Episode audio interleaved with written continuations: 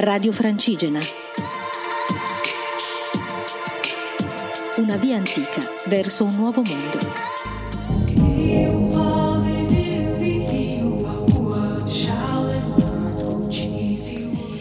Ciao a tutti, sono Elisa, sono la pellegrina che sta camminando da Desenzano del Garda a Santiago de Compostela e poi a Finisterre. E oggi mi trovo nel paese di Villafranca de Oca. Eh, ieri è stata una bella serata in Gragnon, abbiamo fatto questa cena condivisa cucinata da noi, poi abbiamo fatto un momento di meditazione con le candele nella chiesa, di cui non dico nulla perché se qualcuno di voi capiterà di andare in questo luogo magico e non lo conosce, non voglio svelare i suoi segreti.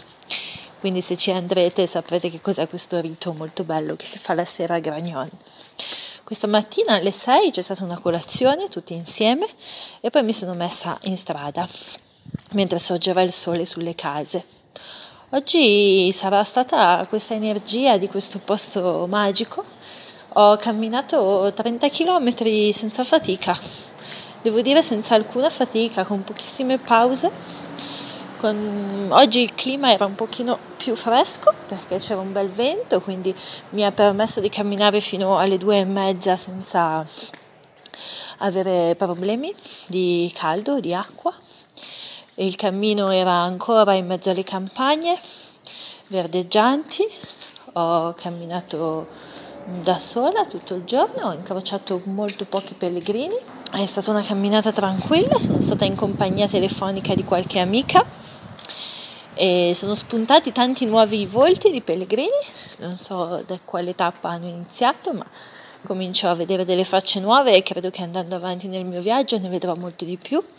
Mi avvicino alla Castiglia e León e a León, ma prima di León mi avvicinerò a Burgos. Mi lascio un po' trasportare dal cammino, non faccio piani, non faccio programmi e vedo quello che accade. Mi fa impressione pensare che tra un 25 giorni sarò a Santiago, dopo tutto questo tempo, sinceramente mi, mi mette addosso una serie di emozioni contrastanti che vanno dalla tristezza alla gioia, cioè quindi un ampio spettro di colori di emozioni, quindi so che la strada è ancora lunga, ma mi prenderò il resto del tempo per decidere, um, per prepararmi al mio ritorno, perché è da ottobre dell'anno scorso che penso a questo viaggio, ora tra un mesetto finirà e quindi forse è il caso di ricominciare a pensare a una vita al di fuori di questo viaggio, che comunque di questo viaggio mi parlerà sempre perché credo che è qualcosa che sto facendo e che mi rimarrà dentro di me, dentro la mia personalità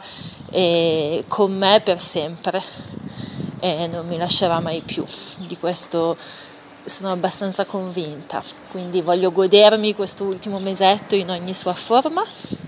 Le mie gambe sono molto stanche, le mie caviglie sono gonfie, le mie ginocchia fanno male, ma credo che sia normale dopo 2300 km a piedi quasi che ci siano questo tipo di disagi perché ho delle gambe di carne, non ho delle um, macchine e quindi credo che me le trascinerò così fino alla fine.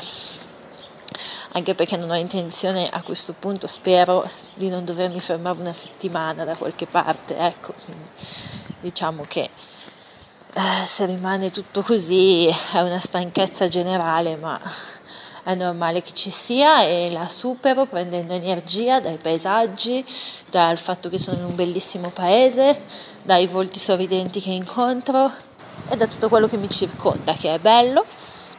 I paesini in cui mi fermo a dormire sono tutti molto carini, molto pittoreschi, in mezzo alle campagne.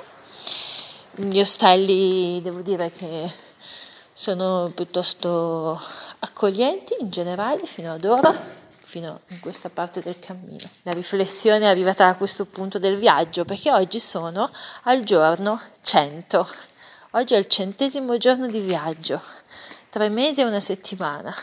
Tantissimo tempo, mi sembra incredibile che io sia in giro da tutto questo tempo. Vi mando un abbraccio, buon vento e buon cammino.